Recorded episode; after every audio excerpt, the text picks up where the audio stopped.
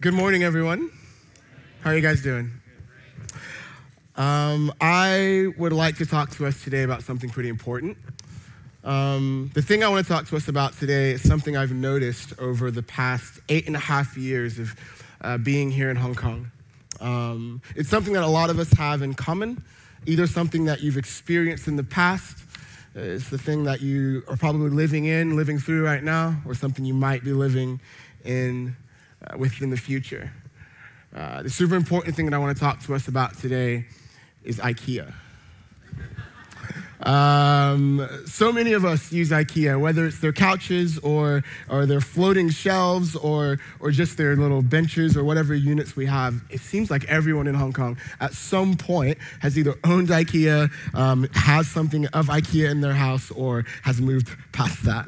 Um, I actually dislike IKEA very much. Let me tell you why. It's not that their shelves aren't quality, they're fine. It's not that their beds aren't good, the frames work fine. But it's the fact that you have to assemble their products. And honestly, assembling their products takes all the strength of the Holy Spirit working in you. To build a tiny bookshelf for our living room took me about three and a half days. I exaggerate not.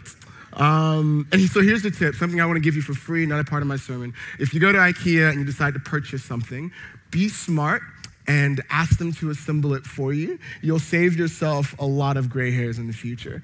Um, but if you happen to be like myself and you know you feel like you can take on the challenge, um, just some encouragement on what you should do when you're trying to assemble an IKEA uh, set. Uh, step one: read the directions. Um, every uh, IKEA product comes with this little booklet, and the booklet has step one, step two, step three to like step 15. Uh, it has these little pictures on it that are kind of unhelpful, but at least they're there showing you what it should look like, arrows pointing in directions, and, and these little like tools that don't work in the real world, but only work for IKEA products.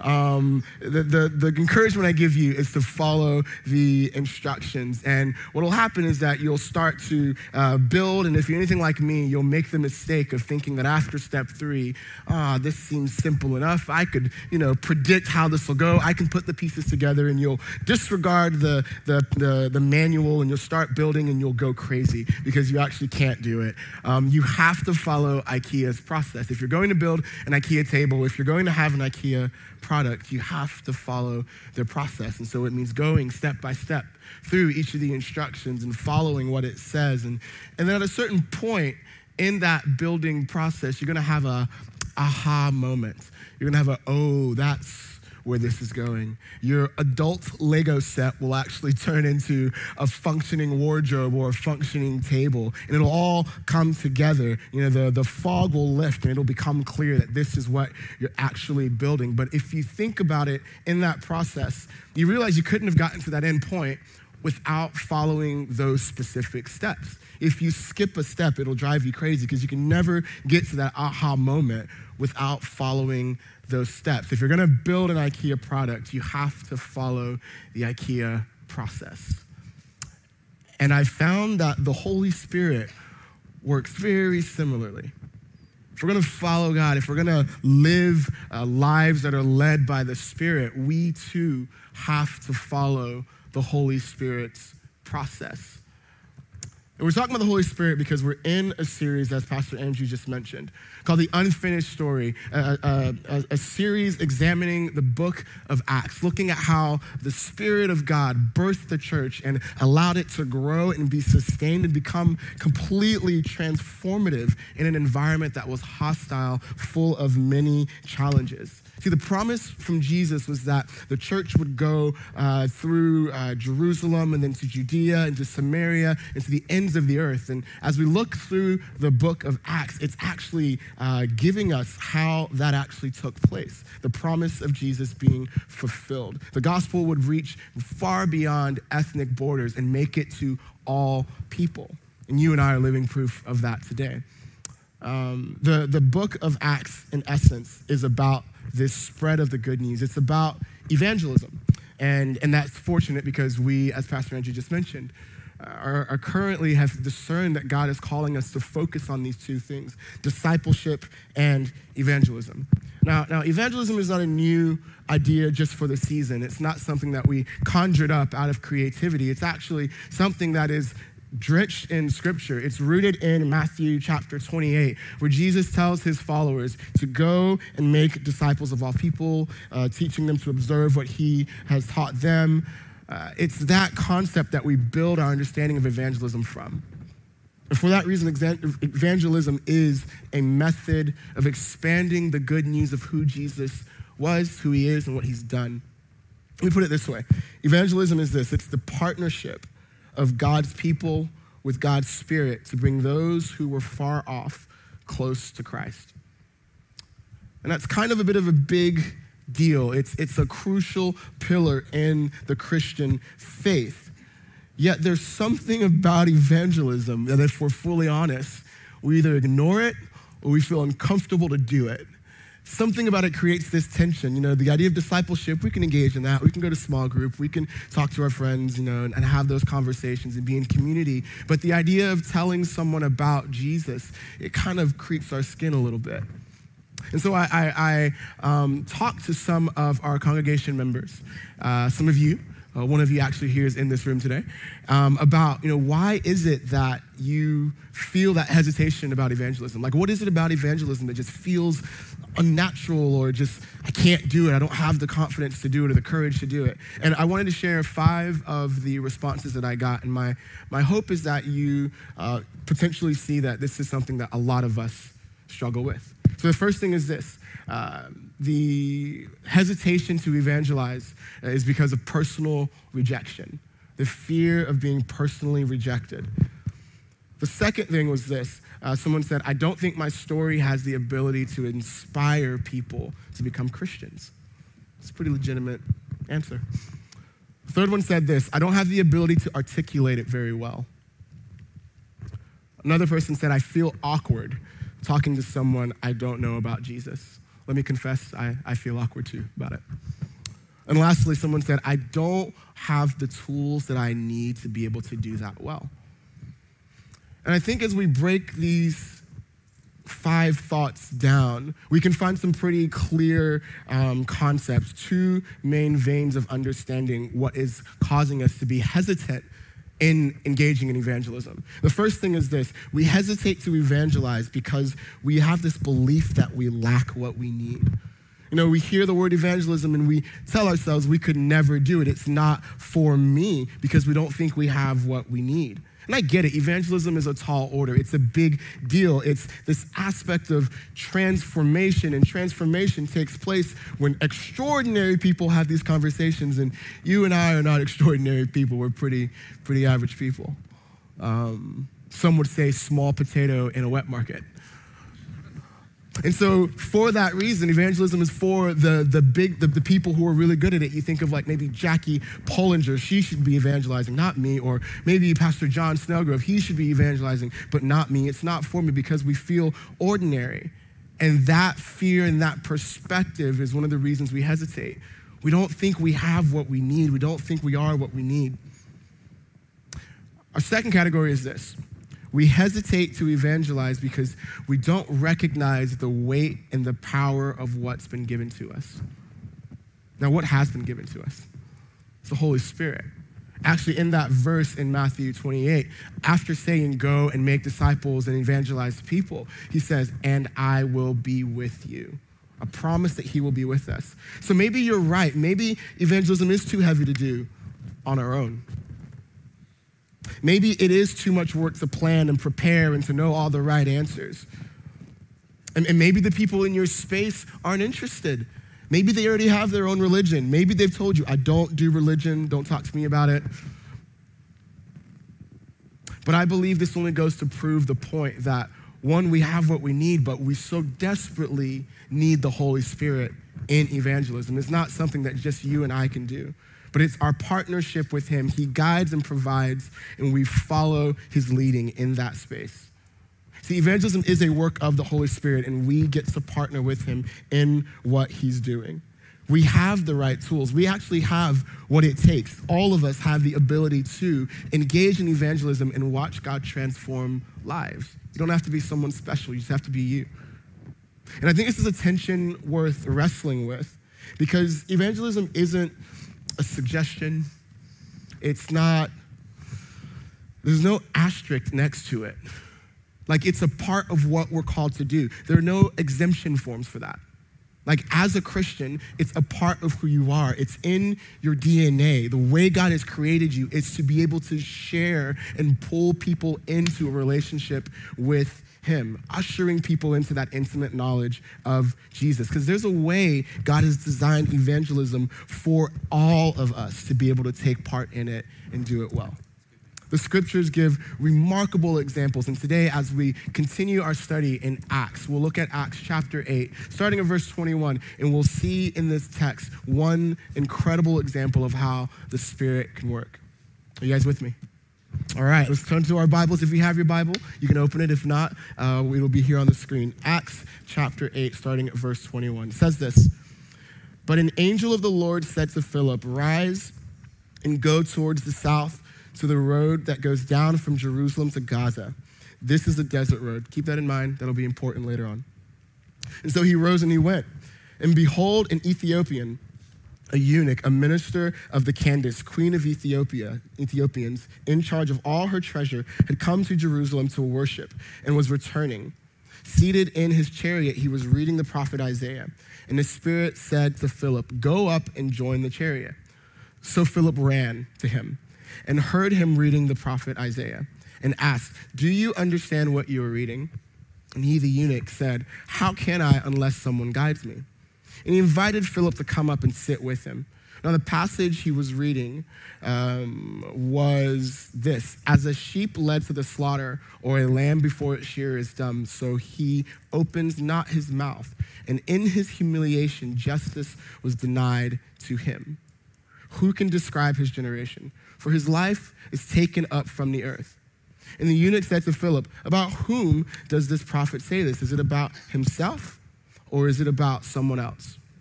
Then Philip opened his mouth and beginning with the scripture, he told him the good news of Jesus.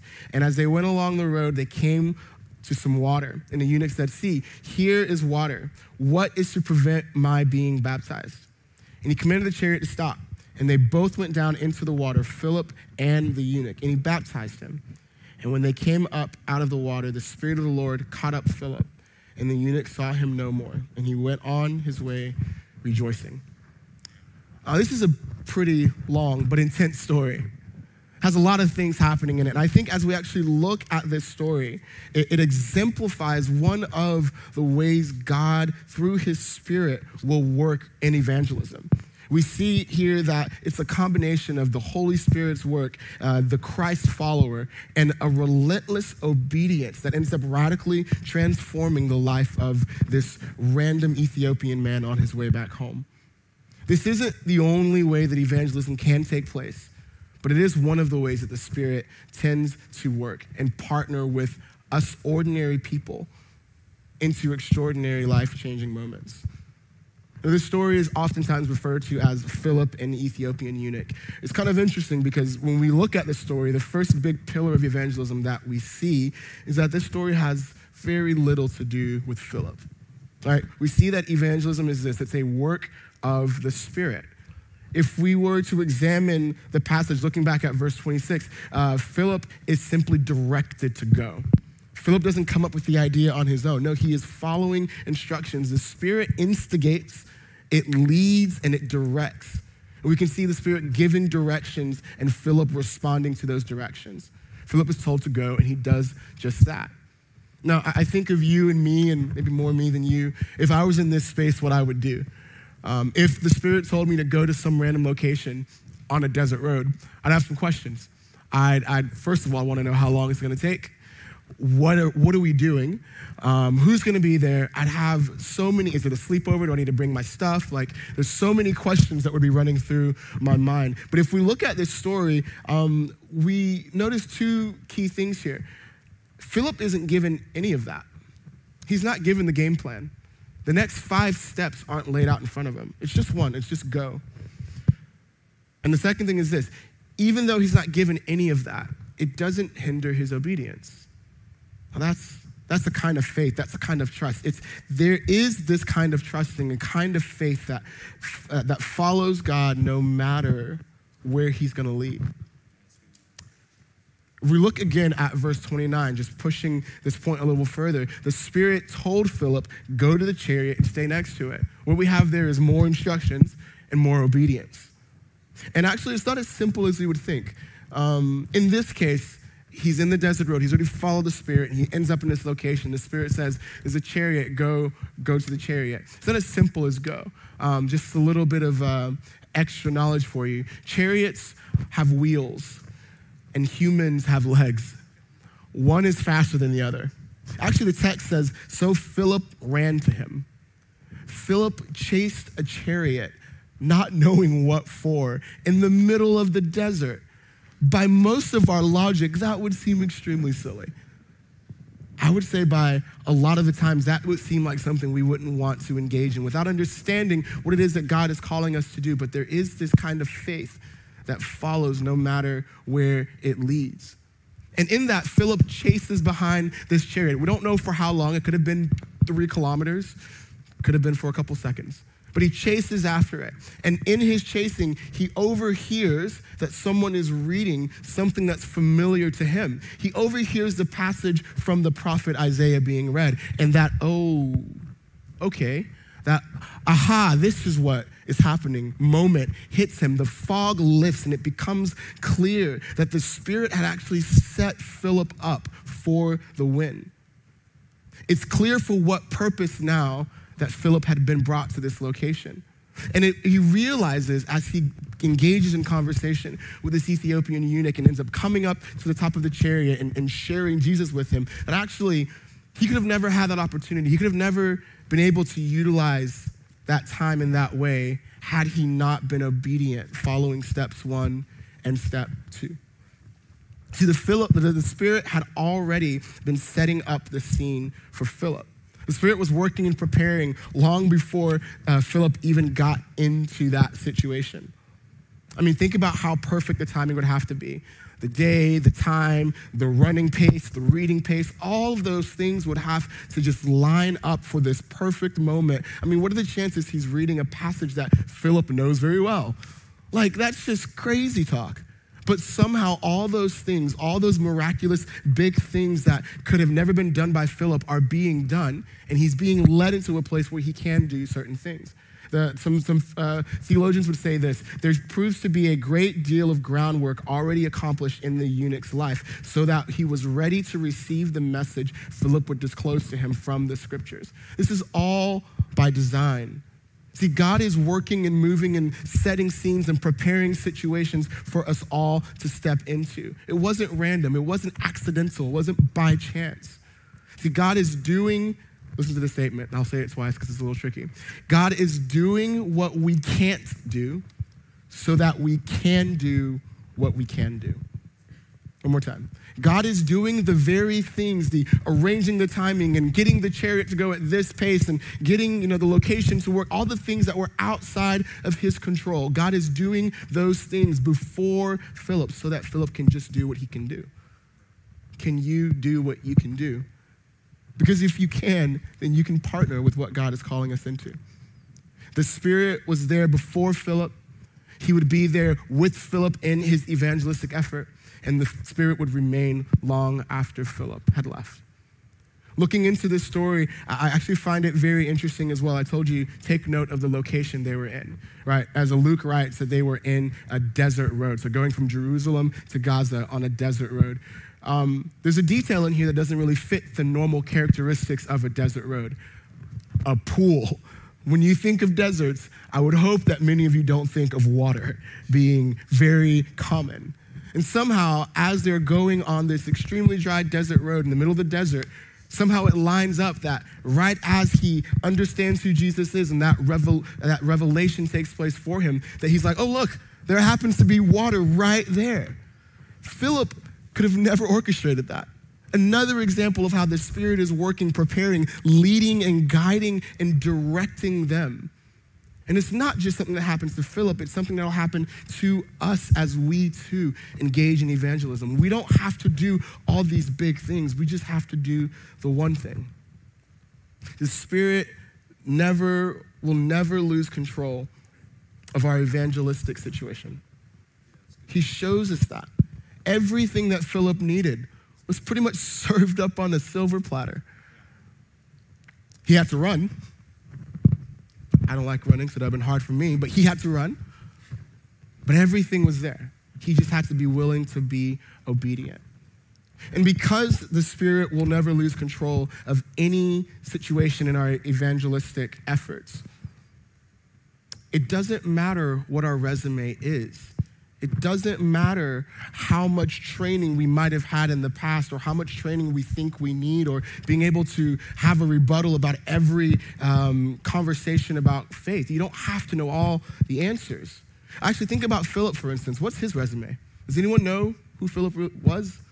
He's not Peter, he's not John, he's not Paul, it's not any of the big names that we would think of. No, you, Peter, we know who that guy was. Like, if this was a story about him, it'd be like, okay, maybe I should be like a Peter, someone who can preach a sermon and 3,000 people immediately become a part of the church. That's not his story.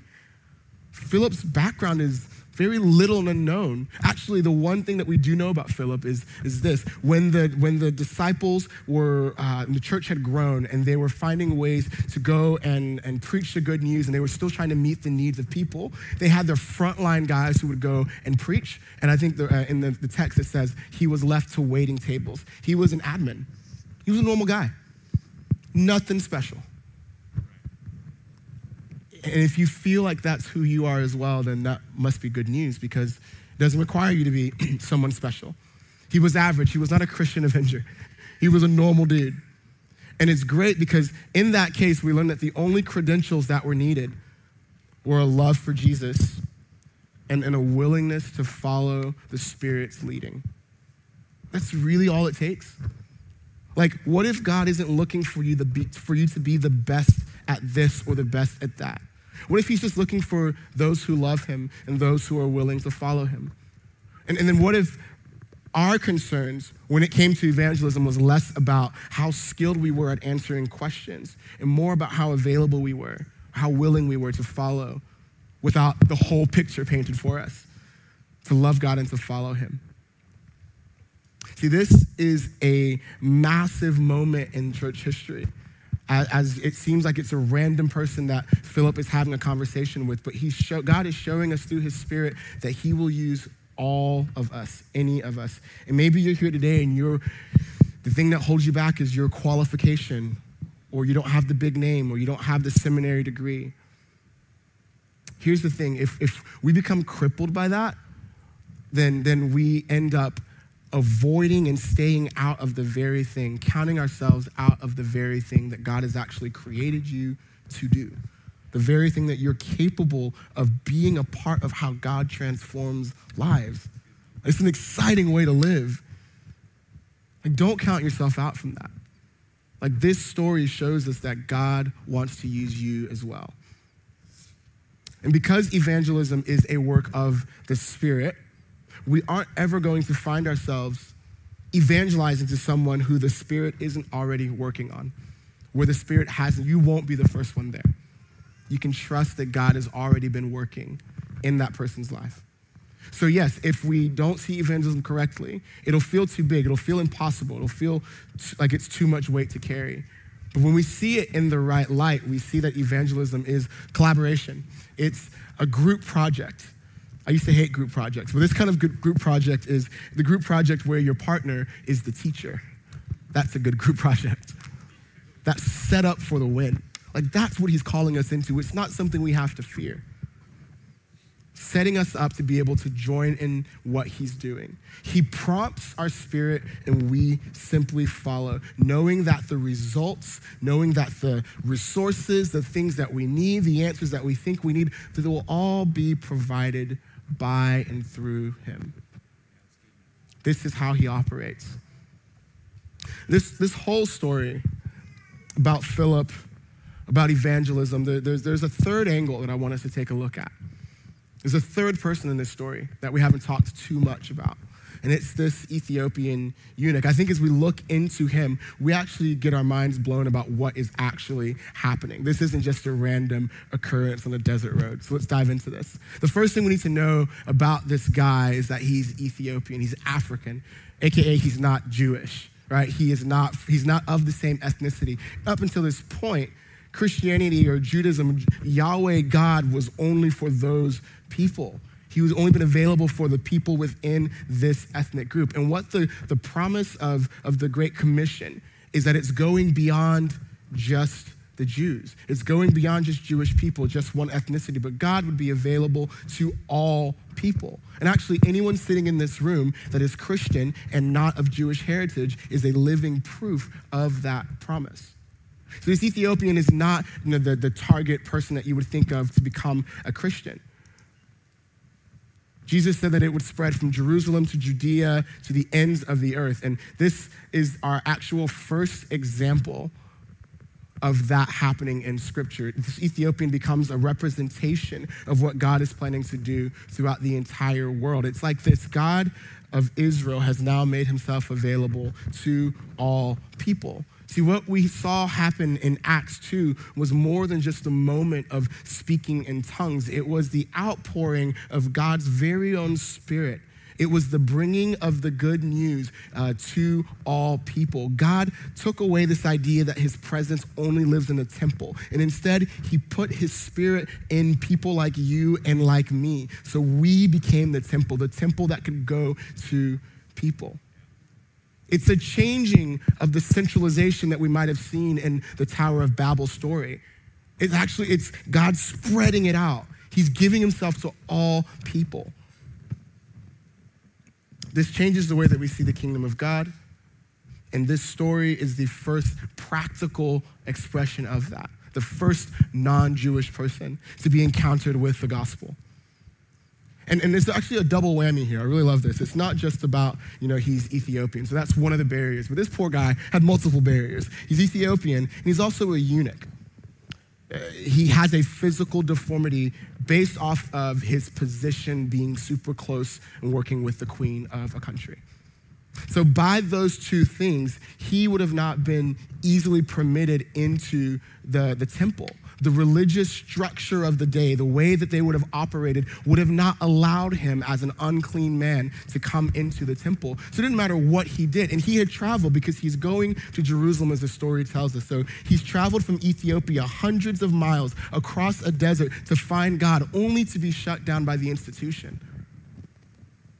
And he's reached for God, not been able to find him because of his deformity and because he is not Jewish. He could not make it into the inner temple. So, actually, as we look at this, what we see is not just a random Philip showing up to a random person in the desert. This is someone who had put forth effort, who had purchased a scroll, who had come to worship Yahweh, had been denied that. And God didn't miss that. No, God saw that this man was unable to reach him. And so, what God did, and what evangelism looks like a lot of times, is God reaching that man in the desert, on his way out, God sends us to reach those who have a hard time reaching him. This man is not someone that Philip would have naturally thought would be a good candidate for the gospel because of those things. When we think about Philip's position, his understanding would have never thought, okay, this is the perfect candidate. Probably would have thought someone else would be that. And I wonder how often we find ourselves in similar boats. Like, are there people in our lives who, maybe for good reason, we've deemed unlikely recipients of the gospel? Maybe they have their own religion already. Maybe they've declared that they're atheists and they don't care about God. Maybe they're just very focused on making money, don't really want friends or anything. But are there people in our lives that we've, maybe for good reason, thought they, they're not the right recipients? Because it seems like it's the people that we would naturally count out, the people that we would naturally think, eh, maybe that's not where God's going, that He's actually chasing after. He is sending us to. See, God's plan exceeds what we think is possible, who we think might be interested, who we might have ruled out. God is calling all of those people to himself because, get this, the gospel is for all people. And so, where's the grace? What do we take away from this? What do we hold on to? For me, when I read this passage and I studied it, I found great encouragement. Because I too, if I'm being fully honest, am hesitant in evangelism. It doesn't come naturally for me. I don't have those skill sets, but I've learned that I don't have to. I don't have to be the best this or that. And my prayer is that for you to find that same reality. I think what we take away from this is that God doesn't need for you to be great for Him, He just needs you to follow Him. And in that obedience, He will make you into someone great. He will cause you to do things that you actually realize you could have never done on your own. And that simply is because evangelism is a work of the Spirit that you and I are invited into partnering into. So, all who love and follow Christ are qualified. That's you, that's me, that's any of us. If we will follow, He will lead us. Now, it it's, reminds me of that silly example I gave at the beginning of the sermon about IKEA. Uh, the reality is, you don't have to be an engineer, you don't have to be a rocket scientist, although sometimes it feels like it, to assemble a piece of IKEA furniture. It doesn't require all the degrees in the world and all the carpentry skills, but it does require you to have the ability to follow the instructions. I think God is calling us to be people who choose to follow. Evangelism is that it's an invitation to walk and work closely with God. He invites us, we follow, we learn about Him. He transforms the way that we see and love people so that we don't see them and love them naturally, but we see them and love them supernaturally. We see them the way He sees them, and we begin to begin to love them the way that He loves them. This story challenged my fears because it doesn't matter what I do or who I am, I can still be a part of what God is doing. And, and maybe evangelism is simply that putting ourselves in a position to follow God's Spirit and to rely on Him. Maybe that's what it's all about. Us partnering with the supernatural God to do what could never be done, leading to lives transformed, leading to people meeting Jesus. And the things that stand to hinder us, the things that we see as obstacles, the things that cause the fear in our hearts are merely distortions of reality. As we sit with this, I want to give us three specific ways that we can pray. Three specific ways that we can ask God to, to strengthen and help us. And I think maybe all three of these won't be for you, but, but I think at least one of them will hit something in how you engage in this following God closely and, and loving our neighbors through evangelism. So the first thing is this I think we pray for God to help us see clearly. It starts with what we see. May we recognize that first and foremost, we've been given everything that we need. The Spirit of God dwelling inside of you makes you more than enough. You can do it. May we recognize that evangelism is more about His work and our partnership. We don't have to possess the right skills. May we recognize the depth and the weight of the power of the Holy Spirit in us to reach those who do not know Jesus. We haven't been given like a, like a limited version of the Holy Spirit or like a downgraded version or the beta version. We've been given the whole thing inside of us, that same spirit that raises Christ from the dead inside of you and inside of me. Our second prayer is this a prayer for guidance to follow. The story was Philip being guided by the Spirit of God. And I think for some of us, that's exactly what we need to be able to hear God, to be able to be guided by Him into those situations, to be able to hear Him and, and then be able to respond. God guided Philip, and God can still and still does guide you and me beyond where our strengths are, beyond where our current level of faith lies, beyond the obstacles and beyond the fears, God can guide you into chasing chariots. The third thing is this we pray for confidence to act. that we may boldly engage with unlikely candidates for the gospel. In our social circles, in our work circles, knowing that there's a different way that God sees it, that there's a work that God is already doing, and we can be a part of that transformation. That's what evangelism is. I, I feel like there might be people here today or people watching who, who would look at this story and say, I don't have that courage. I don't have that ability. I don't believe God's holding out on us. I think He wants us to be able to do the same. And so our prayer today in this space is on how can we also, God, how can we also be confident to act when your spirit leads us? So as the band comes back up, let me just tell you that he wants to unleash a level of new faith in our lives, a level of love for our neighbor that surpasses where we are right now. He wants to get us to a place where we hear him well, where we respond confidently and boldly to his promptings. One of the prayers we might even pray is God, I just want to know your presence more. I want to be able to hear and be aware of what your spirit is doing and working around me. Give me faith to, to follow you and to have a deepening trust in you and extend my love for my neighbor. Help me to love them like you love them. And so, if you will, let's go ahead and stand this morning.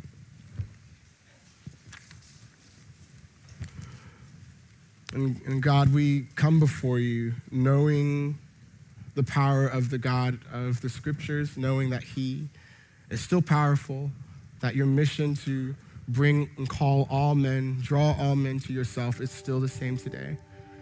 And God, as we see this example of Philip's story, God, would you start to speak to our hearts? Will you start to soften our hearts? Will you show us the ways in which you are drawing us into these relationships, into these conversations, into these spaces of just listening to our neighbor? God, we know that you desire for all to know you. And God, I pray that you start by breaking our hearts to be the same. God, would you show us the things that may be right in front of us, but that we don't see. God, the big opportunities, and God, what we might see is the small opportunities. Will you open our eyes to see that? Will you, will you speak to us, Lord?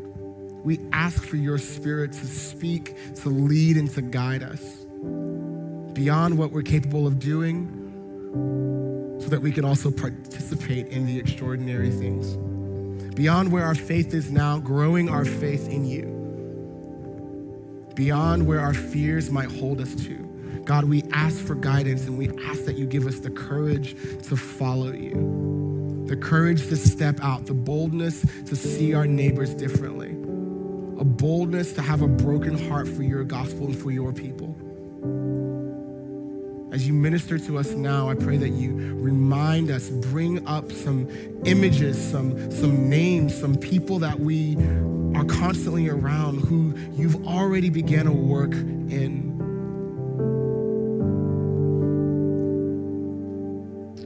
Help us to be willing to chase chariots if it means they will come to know you. We thank you for your spirit for your guidance in all of this. We thank you that you empower us and give us the strength that we need for today and for tomorrow. We know it's in your hands and we keep it there. Thank you for these things.